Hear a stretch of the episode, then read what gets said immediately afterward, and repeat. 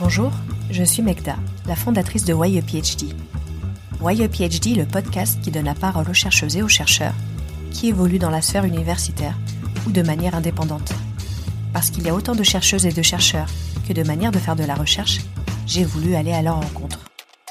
À travers chaque épisode, ces passionnés vous raconteront les processus qui les ont menés sur cette voie, les thématiques qui les habitent, mais également leur cheminement, parfois traversé de joie, doutes et remises en question. J'espère que cela vous inspirera et veillera votre curiosité. Bonne écoute Dans cet épisode, je reçois Juliette Lancel, doctorante en Suisse et chercheuse indépendante. Elle est cofondatrice du collectif LARA, l'Assemblée pour une recherche autonome, et fondatrice d'En Marge, une revue en ligne féministe et queer et de sciences humaines. La raison pour laquelle je présente Juliette comme doctorante et chercheuse indépendante n'est pas anodine. En effet, après avoir commencé un doctorat en France à l'EHESS, l'école des hautes études en sciences sociales, elle a décidé de mener sa recherche de manière indépendante avant de décider de faire une thèse sur travaux en Suisse. Dans cet échange, elle nous explique son cheminement, les modalités d'une thèse sur travaux, son expérience de doctorante en Suisse et nous rappelle à quel point, et je reprends ses propos, il est important de se rappeler que nous sommes plus importantes et importants que notre thèse. Bonne écoute. Bonjour Juliette. Bonjour. Tu as commencé ton parcours dans la recherche en travaillant sur les rêves. Mhm. Et j'ai, je voulais te poser une question. Qu'est-ce qui t'a donné envie d'aborder ce sujet? Alors, bah, à l'époque, j'étais euh, en master 1. Je travaillais sur complètement autre chose. Et euh, j'ai commencé en fait à, m'intéresser beaucoup à des sujets que je découvrais à l'époque, euh, à savoir l'histoire du corps, l'histoire de la sexualité euh, et euh, des nouveaux champs en fait, l'histoire des sensibilités qui avaient vraiment trait à, à ça. Euh, et c'est là qu'un matin, parce que moi j'accorde de l'importance à mes rêves, c'est quelque chose que j'aime beaucoup. Et j'ai la chance de me souvenir de mes rêves de manière assez précise. Et un matin, donc, je me demandais de quoi j'avais rêvé, et je me suis dit, mais au fait, euh, comment est-ce que c'était compris les rêves avant Freud, avant euh, la psychanalyse, avant euh, les interprétations qu'on peut en faire classiquement aujourd'hui? Comment on percevait les rêves? Et, euh, et donc je suis allée poser la question à mes profs de l'époque euh, qui euh, m'ont dit qu'en fait il y avait eu très peu de- d'études sur ce sujet sur l'époque moderne. Et, euh, et moi ça m'a paru fou parce que quand même c'est un sujet euh, qui me semble très important. Et je me suis rendu compte qu'en fait euh, à part un colloque qui avait eu lieu sur l'époque de la Renaissance bah, pour l'époque moderne il y avait vraiment pas grand chose et c'est là que j'ai décidé d'en faire ma recherche. Donc j'ai eu la chance de tomber sur une historienne de Paris 1 qui était à Paris 1 à l'époque, Claire Gantet, euh, avec qui j'ai fait mon, euh, mon master 2 et euh, qui travaillait sur le rêve mais en Allemagne. Et à partir de là, elle m'a orientée vers euh, ma euh, directrice, celle qui a été ma directrice de thèse à l'EHESS, Jacqueline Carrois, qui travaille sur les rêves au 19e siècle. Donc tu as commencé ton doctorat à l'EHESS pour travailler sur cette thématique, c'est bien ça? Oui, c'est ça. C'était vraiment, j'avais ce projet de travailler sur les rêves que j'avais commencé donc en M2 et qui était vraiment quelque chose qui me qui me portait. Et c'est pour ça que je suis allée vers le HESS pour rencontrer donc Jacqueline Carrois parce que comme c'est un sujet qui est très, euh, euh, c'est un sujet de niche, hein, clairement, euh, et qui est encore relativement peu exploité. Là maintenant, ça l'est un peu plus, mais ça l'était vraiment très peu à l'époque. Euh, eh bien, eh bien, donc je suis allée vers une des spécialistes de la question. Et c'était en quelle année? Euh, c'était en fin, toute fin 2011. Et euh, donc du coup, tu t'inscris à l'EHESS pour euh, pour faire ce doctorat. Comment se passait ton quotidien de doctorante? Eh bien, je, je dois dire que j'ai eu de la chance dans la mesure où euh, j'ai eu assez rapidement un, un financement par un LABEX. Et euh, ce qui a permis de, ne plus avoir à travailler à côté, j'ai pu me consacrer entièrement à mon doctorat. Euh, j'ai pu avoir aussi euh, des locaux euh, pour les doctorants. Il y avait des locaux dans le laboratoire dans lequel j'étais, ce qui est loin d'être le cas partout, clairement. Donc là, ça permettait de se rencontrer, de discuter ensemble, etc. Euh, donc euh, mon quotidien les premières années a été vraiment vraiment privilégié. Pour autant, ça ne veut pas dire que ça s'est bien passé pour la suite, euh, par la suite, dans la mesure où euh, où j'ai fait un blocage en fait d'écriture et ça a été extrêmement extrêmement difficile euh, dans le sens où je n'arrivais pas à écrire ma thèse. J'arrivais à écrire des articles, ça y a pas de problème, mais impossible de rédiger la thèse en elle-même. et et en fait, j'avais beau avoir des gens avec lesquels je m'entendais bien sur mon laboratoire, sur mon lieu de travail, euh, c'était impossible de parler de ces difficultés-là. En fait, il y avait vraiment un, un énorme tabou à l'époque sur le sujet.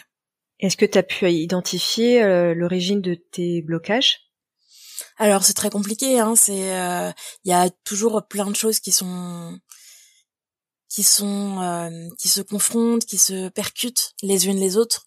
Euh, c'est vraiment euh, c'est vraiment très dense. Donc je vais pas m'auto-psychanalyser ici, mais par contre, ce qui est certain, c'est que ça a entraîné une une grave dépression pour moi. Et là maintenant, je peux en parler, mais à l'époque, on m'avait clairement conseillé de ne pas le dire, par exemple. Il y avait toujours un tabou sur la santé mentale vraiment très fort. Et donc autant on ne parle pas de ces difficultés d'écriture, on ne parle pas de ces de dépression et ça ne se dit pas. Euh, il y avait beaucoup de choses comme ça qui étaient euh, assez enfermantes et qui n'aidaient pas en fait, je pense, à faire émerger euh, des problèmes et à créer des solidarités peut-être plus plus épanouies, on va dire. Ouais, effectivement, c'est fou à quel point la santé mentale des chercheuses et chercheurs était un sujet tabou à l'époque. Alors aujourd'hui, heureusement, on en parle de plus en plus, mmh mais les difficultés à rédiger sa thèse, euh, les problèmes, euh, tous les problèmes liés euh, au processus d'écriture et, aux autres travaux à livrer pendant un, travail de recherche, c'est quand même très très récurrent quand on chez les doctorantes et doctorants et c'est tellement peu abordé alors que c'est central. Oui, j'ai l'impression que c'est central, tout à fait. Il y a vraiment un euh, mais déjà euh, dans les études supérieures, enfin je pense que ça commence dans les classes préparatoires aussi où il y a vraiment euh, une pression très forte qui est mise sur sur les élèves dans certaines classes préparatoires en tout cas. Et puis ensuite enfin ça continue parfois avec les concours etc et il y a vraiment quelque chose à, à faire à mon sens pour lever lever ces tabous là quoi. C'est vraiment très important. Et ensuite tu as décidé de mener ta recherche de manière indépendante c'est ça. En fait, j'ai décidé euh, de mettre fin à ma thèse, que je, tant pis, je la soutiendrai pas, euh, parce que quelqu'un euh, qui m'est cher m'a dit que j'étais plus importante que ma thèse. Et en fait, ça peut sembler évident et normal, sauf que j'étais dans un tel état de d'obsession vis-à-vis de ma thèse que ça l'était pas du tout. Et j'en étais à un stade où où je pensais que je pourrais rien faire de bien dans ma vie que plus personne n'allait m'aimer si j'arrivais pas à soutenir cette thèse. C'était ridicule. Mais en fait, c'est euh, ce que je tiens à, dire, hein, c'est que euh, quand on est embarqué dans une thèse comme ça, euh, parfois la thèse, ça devient la chose la plus importante du monde.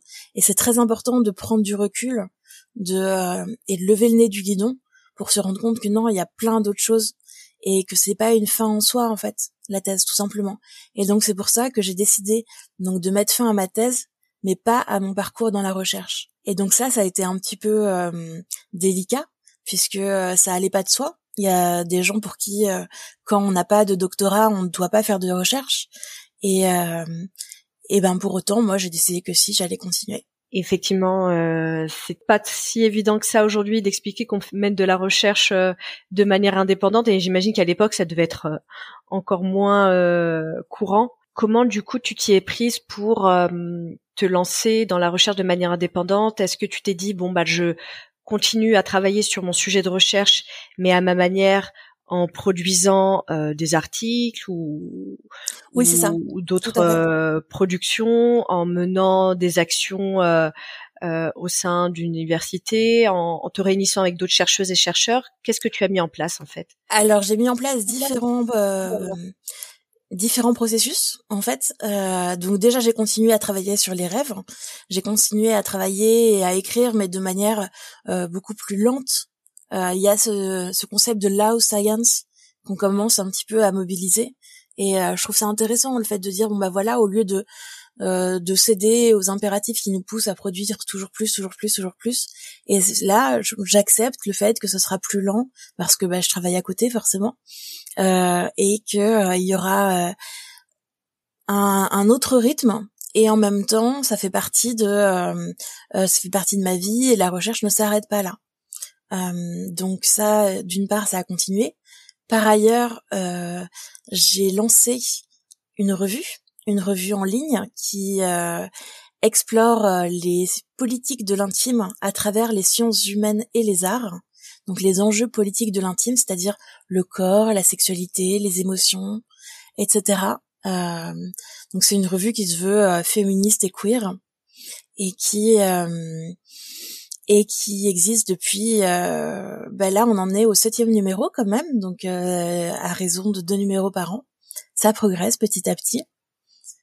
Et, euh, et donc euh, c'était une autre manière pour moi de valoriser la recherche puisque en fait ma réflexion ça a été de me dire bon là en ce moment j'arrive pas à écrire mais qu'est-ce que je veux quand même continuer euh, qu'est-ce que je peux faire? Eh ben je peux faire écrire les autres et je peux servir d'intermédiaire pour mettre en avant des des réflexions des créations qui me semblent belles et importantes pour la recherche tout simplement mais finalement, tu as créé d'autres espaces en dehors de la sphère universitaire pour poursuivre ta recherche à ta manière et à ton rythme. C'est ça. Et enfin, il y avait un troisième volet euh, politique, enfin plus politique celui-là, qui a été qu'avec une amie, euh, enfin on était plusieurs, on a créé euh, l'ARA, l'Assemblée pour une recherche autonome, et qui a écrit un, on a écrit un manifeste et on a organisé une réunion publique.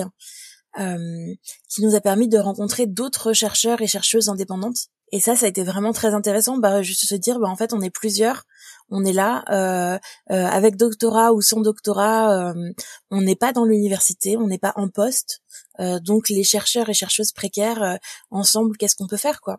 Effectivement de se rendre compte que finalement il y a mille manières de faire de la recherche, c'est plutôt rassurant. Oui. Et euh, ouais, de se dire finalement il n'y a pas qu'un chemin, il n'y a pas que le chemin de l'université pour mener à bien une recherche ou approfondir un sujet. On peut créer ses propres espaces créer un collectif, une revue comme tu l'as fait, ou, euh, ou avancer à sa manière et à son rythme pour finalement s'investir dans un sujet qui qui nous passionne parce que le départ finalement d'un sujet de recherche à la base c'est une passion.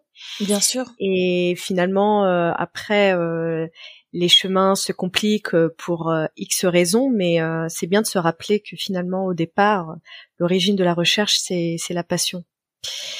Du coup tu as hum, expérimenter la recherche dans la sphère universitaire et de manière indépendante. Quels avantages et difficultés tu as rencontrés, enfin, dans les deux contextes?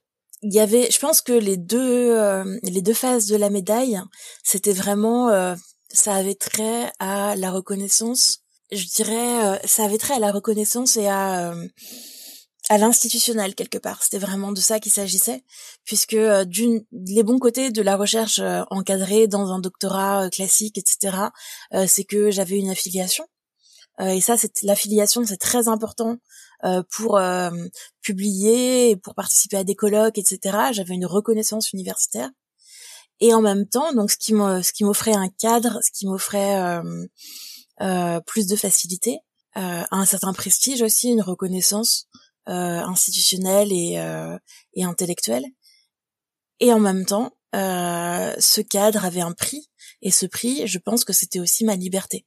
Euh, c'était une part de liberté dans le sens où euh, où euh, ça m'a frappé. je suis très active sur Twitter et ça m'a frappé à, l'arrêt de de ma thèse à quel point j'étais devenue beaucoup plus libre, à quel point mon ton euh, et ce que je disais euh, était euh, plus vaste, plus plus ouvert, et et à quel point je me permettais de dire beaucoup plus de choses, tout simplement. Quand on sort de de l'espace hyper officiel de l'académie, on se permet plus de choses et on peut finalement être un peu plus, soi-même. Mmh, tout à fait. C'est vraiment ça parce que en fait, on nous répète qu'il faut faire attention parce qu'on va, si on veut avoir un poste, c'est très compliqué et c'est vrai. Hein, c'est c'est vraiment la croix et la bannière pour espérer avoir peut-être un jour un poste euh, dans une ville qui nous conviendra pas forcément, etc. Et euh, finalement, à quoi bon? Enfin, il y a peut-être d'autres manières de faire. Moi, c'est c'est assez compliqué parce que euh, je veux être historienne depuis que j'ai 15 ans. Donc c'est vraiment ce que je voulais faire, hein, faire de l'histoire, de la recherche en histoire. C'était vraiment, c'est vraiment une vocation pour moi. Il m'a fallu du temps, mais maintenant je sais que euh, qu'il y a d'autres manières de faire que euh, la voie euh, de euh, de l'université, ce n'est pas la seule et qu'on peut faire de la recherche autrement, différemment. Et tu disais que quand tu étais euh, finalement inscrite en doctorat à l'université, euh, c'était beaucoup plus simple pour te présenter lors des de colloques ou euh, pour la publication d'articles en tant que doctorante à l'EHESS. Quand tu as basculé dans la sphère, dans la recherche indépendante, comment tu te présentais euh, Est-ce que tu te présentais comme chercheuse indépendante Oui. Fondatrice de la revue euh, Alors effectivement, euh, je me suis présentée comme fondatrice de la revue En Marge. Euh, ça arrivait, mais je, je, tenais aussi au statut de chercheuse indépendante. Et je l'ai indiqué euh, à plusieurs reprises euh, en me présentant justement comme chercheuse autonome ou indépendante, plutôt indépendante. Mais c'est mon amie Léna Dormo qui en a parlé la première fois, en, qui en me disant que au Québec, c'était quelque chose de beaucoup plus admis euh, et qui avait, c'était un véritable statut euh, chercheuse indépendante qu'on pouvait vraiment euh, le mobiliser et qu'il n'y avait pas à hésiter. Et donc le marteler jusqu'à ce que ça finisse par être admis en France, tout simplement. Tu as commencé un doctorat en Suisse à l'Université de Lausanne en 2020. J'ai une première question à te poser. Pourquoi avoir choisi la Suisse? Alors, ça s'est fait un peu par hasard. Euh, parce que, ben en fait, moi, euh, il n'était pas question de reprendre une thèse. Hein. C'était euh, vraiment pas quelque chose que j'avais en tête euh, a priori.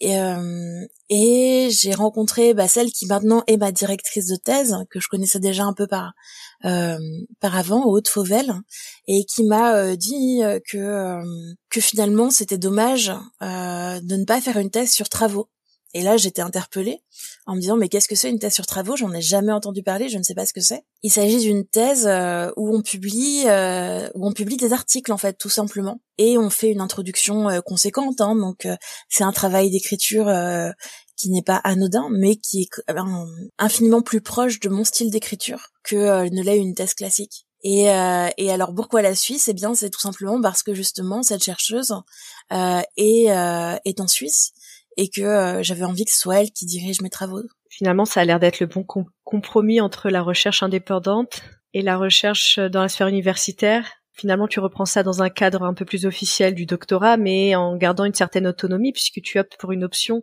euh, de thèse sur article. C'est ça. C'est un format qui me correspond mieux. J'ai l'impression qu'il correspond mieux à ma manière d'écrire. J'ai une écriture euh, assez synthétique.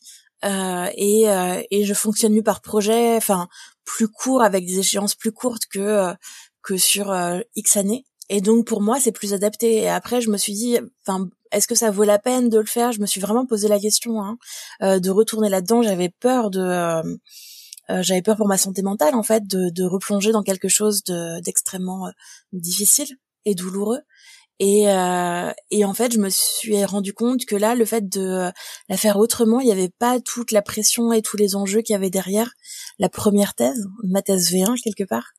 Euh, donc on verra ce que ça donne, mais euh, si ça marche, tant mieux. Si ça marche pas, tant pis. Ça peut m'apporter des choses dans le sens où euh, bah, le titre de, docteur, ça peut euh, ça peut m'apporter des avantages, ne serait-ce qu'en se travaillant si jamais un jour je veux travailler à l'étranger ou pour travailler dans des écoles privées, etc., pour enseigner, ça peut toujours être bien. Pour publier des livres aussi, euh, enfin ça m'offre euh, toujours cette reconnaissance qu'on, dont on manque quand on est euh, chercheur indépendant. Et pourtant, je pourrais continuer la recherche indépendante, mais en, en revendiquant voilà de ce fameux titre de docteur qui est toujours considéré comme comme important aujourd'hui. On va pas se mentir. Est-ce qu'il y a un nombre euh, minimum d'articles que tu dois publier pour valider ta thèse? Oui, c'est trois articles. Alors sachant que les articles que j'ai écrits auparavant euh, ne comptent pas, donc c'est à partir du début de l'inscription en doctorat, euh, trois articles. Et le processus de validation de ces articles euh, C'est un processus classique de validation par les pairs, c'est-à-dire que euh, les articles que j'écris euh, par ailleurs, mais qui ne sont pas dans des revues à comité de lecture avec validation par les pairs en double aveugle, ne comptent pas. les articles que j'écris qui ne sont pas directement liés à mon sujet, c'est-à-dire l'histoire des rêves, ne comptent pas. Donc c'est pas tout et n'importe quoi. Il y a quand même, c'est quelque chose de de sérieux, de enfin évidemment mais euh, je le dis parce que ça peut sembler quand même un peu un peu farfelu euh, quand on connaît pas mais euh, il y a vraiment une volonté de de, de reconnaître un processus de méthodologie de validation par les pairs. Hein. C'est simplement un autre chemin, mais qui mène à la même chose. Oui, effectivement. Et puis le processus de, validation des articles est extrêmement long et compliqué. Hein. Donc, euh, oh oui. c'est le trois articles, c'est c'est pas mal. C'est euh, ça prend du temps. Quelle démarche t'as dû entreprendre pour euh, t'inscrire en doctorat en Suisse? Est-ce qu'il y a un process particulier? Alors oui, ça a été le chemin du combattant. On va pas se mentir euh, puisque il y avait euh, beaucoup de démarches à, à faire euh, qui étaient toutes très longues. Euh, j'ai dû retrouver tous mes diplômes depuis le bac. et donc quand une fois que j'ai, enfin ceux qui avaient disparu, où il y avait, enfin avec tous mes relevés de notes aussi, pas seulement les diplômes. Donc quand je les avais plus, il fallait refaire des demandes. Les demandes n'étaient pas jamais assez officielles, donc il a fallu que je mette en contact directement le secrétariat de Paris avec le secrétariat de Lausanne.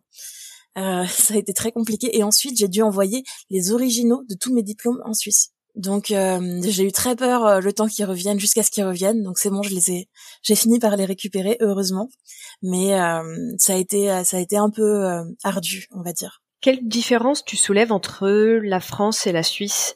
Je parle de la sphère universitaire, de la recherche, de la manière de penser même la recherche.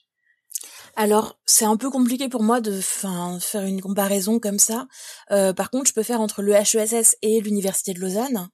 Euh, ça, c'est possible. Enfin, à mon niveau, de ce que j'en découvre, euh, je peux simplement dire qu'il y a quelque chose que je n'avais pas à l'EHESS, qui sont les crédits, le système de crédit, où il faut obtenir des valider des crédits pour pour soutenir une thèse. Donc euh, il y a ce système de, euh, de thèse par travaux, comme je l'ai dit, de trois articles et d'une introduction, mais il y a aussi des crédits à obtenir euh, et donc il faut passer un certain nombre de, de communications, de colloques, de séminaires obligatoires aussi. Il y a des séminaires obligatoires. Donc quand on travaille, c'est c'est pas facile.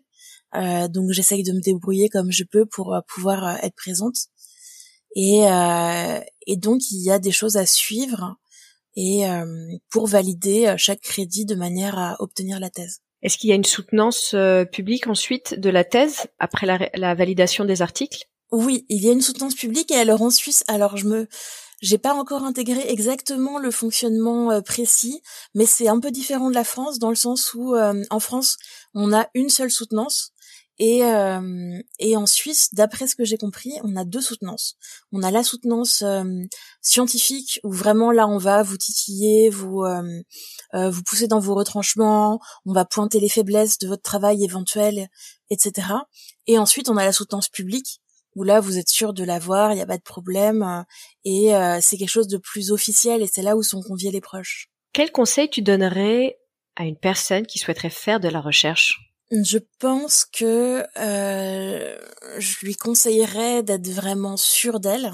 Je veux pas dissuader qui que ce soit de faire de la recherche. Je pense que la recherche c'est fantastique. Euh, c'est vraiment quelque chose qui, enfin, de très d'essentiel. Malheureusement, on est dans une société qui euh, qui massacre l'université, qui massacre la recherche particulièrement en sciences humaines. Euh, et il faut euh, il faut se battre en fait. Il faut se battre et donc on n'est pas obligé de se battre à l'intérieur de l'université, on n'est pas obligé de se battre les uns contre les autres. On peut se battre aussi contre euh, contre ce système néolibéral euh, qui nous enferme et qui nous emprisonne et essayer d'aller vers euh, quelque chose de différent. Donc simplement ce que ce que je donnerais comme conseil, ce serait ne pas se décourager, y aller petit à petit, petit bout par petit bout, essayer surtout de s'entourer de gens s'entourer, euh, que ça soit partout par les réseaux sociaux, que ça soit euh, de vive vue, euh, euh, au, sein d'un laboratoire, hors laboratoire, peu importe, mais s'entourer de gens le plus possible et, et ne pas se décourager et surtout ne pas faire de la thèse quelque chose de monstrueux, quoi, ne pas l'idéaliser. Alors je sais que c'est facile à dire, mais essayer de de la prendre pour ce qu'elle est, juste un, un exercice académique en fait. Comme tu le sais, PhD est le podcast qui donne la parole aux chercheuses et aux chercheurs. Pour toi, qu'est-ce qu'être chercheuse? Alors là, je vais être un petit peu, euh, je peux m'éloigner de, de ce que la plupart des gens en disent. Pour moi, être chercheuse, c'est chercher, tout simplement. Et chercheur, quiconque cherche. Et fait de la recherche. Donc je pense que, que les doctorantes et les doctorants sont des chercheurs et des chercheuses. Euh, je pense que les chercheuses et les chercheurs euh, indépendants sont pareil des chercheurs et des chercheuses. et font de la recherche au même titre que les titulaires. C'est euh, être doctorant, c'est un grade, c'est pas un métier, c'est pas une fonction, c'est un grade tout simplement. Comme maître de conf, comme professeur des universités, euh, c'est un grade. Donc à partir de là, euh, dans la mesure où quelqu'un produit, produit de la recherche, écrit, cherche, fait des colloques, des communications, etc. c'est évidemment qu'on est chercheur, évidemment. Et je pense que le fait de le nier, de faire passer les doctorants pour des étudiants, euh, c'est un moyen de les précariser, en fait, de justifier leur précarité. Et en fait, c'est d'autant plus clair que euh, que maintenant, même les post-doctorants, déjà, enfin, qu'est-ce que ça veut dire post-doctorant euh, Mais même les post-doctorants sont parfois considérés au même titre que les que les doctorants comme des étudiants. Donc c'est vraiment ridicule. Ça ne ça ne tient pas. Et, et je pense qu'il faudrait vraiment, il serait temps de se calquer sur d'autres sur d'autres pays, par exemple, euh, aux États-Unis, parfois, c'est pas systématique, mais euh, souvent on parle de PhD candidates au lieu de les considérer comme étudiants, tout simplement. Je veux vraiment dire ça de la même manière qu'un artiste, c'est quelqu'un qui crée de l'art, et ben un chercheur, c'est quelqu'un qui crée, qui fait de la recherche. Merci beaucoup Juliette pour cet échange très instructif. Mais de rien. À très bientôt. À bientôt. Au revoir Magda. Merci à Juliette pour cet échange. Vous trouverez toutes les informations concernant la revue En Marche et le collectif Assemblée pour une recherche autonome en barre d'information. Si cet épisode vous a plu, n'hésitez pas à lui ajouter 4 étoiles sur les plateformes d'écoute. À très bientôt!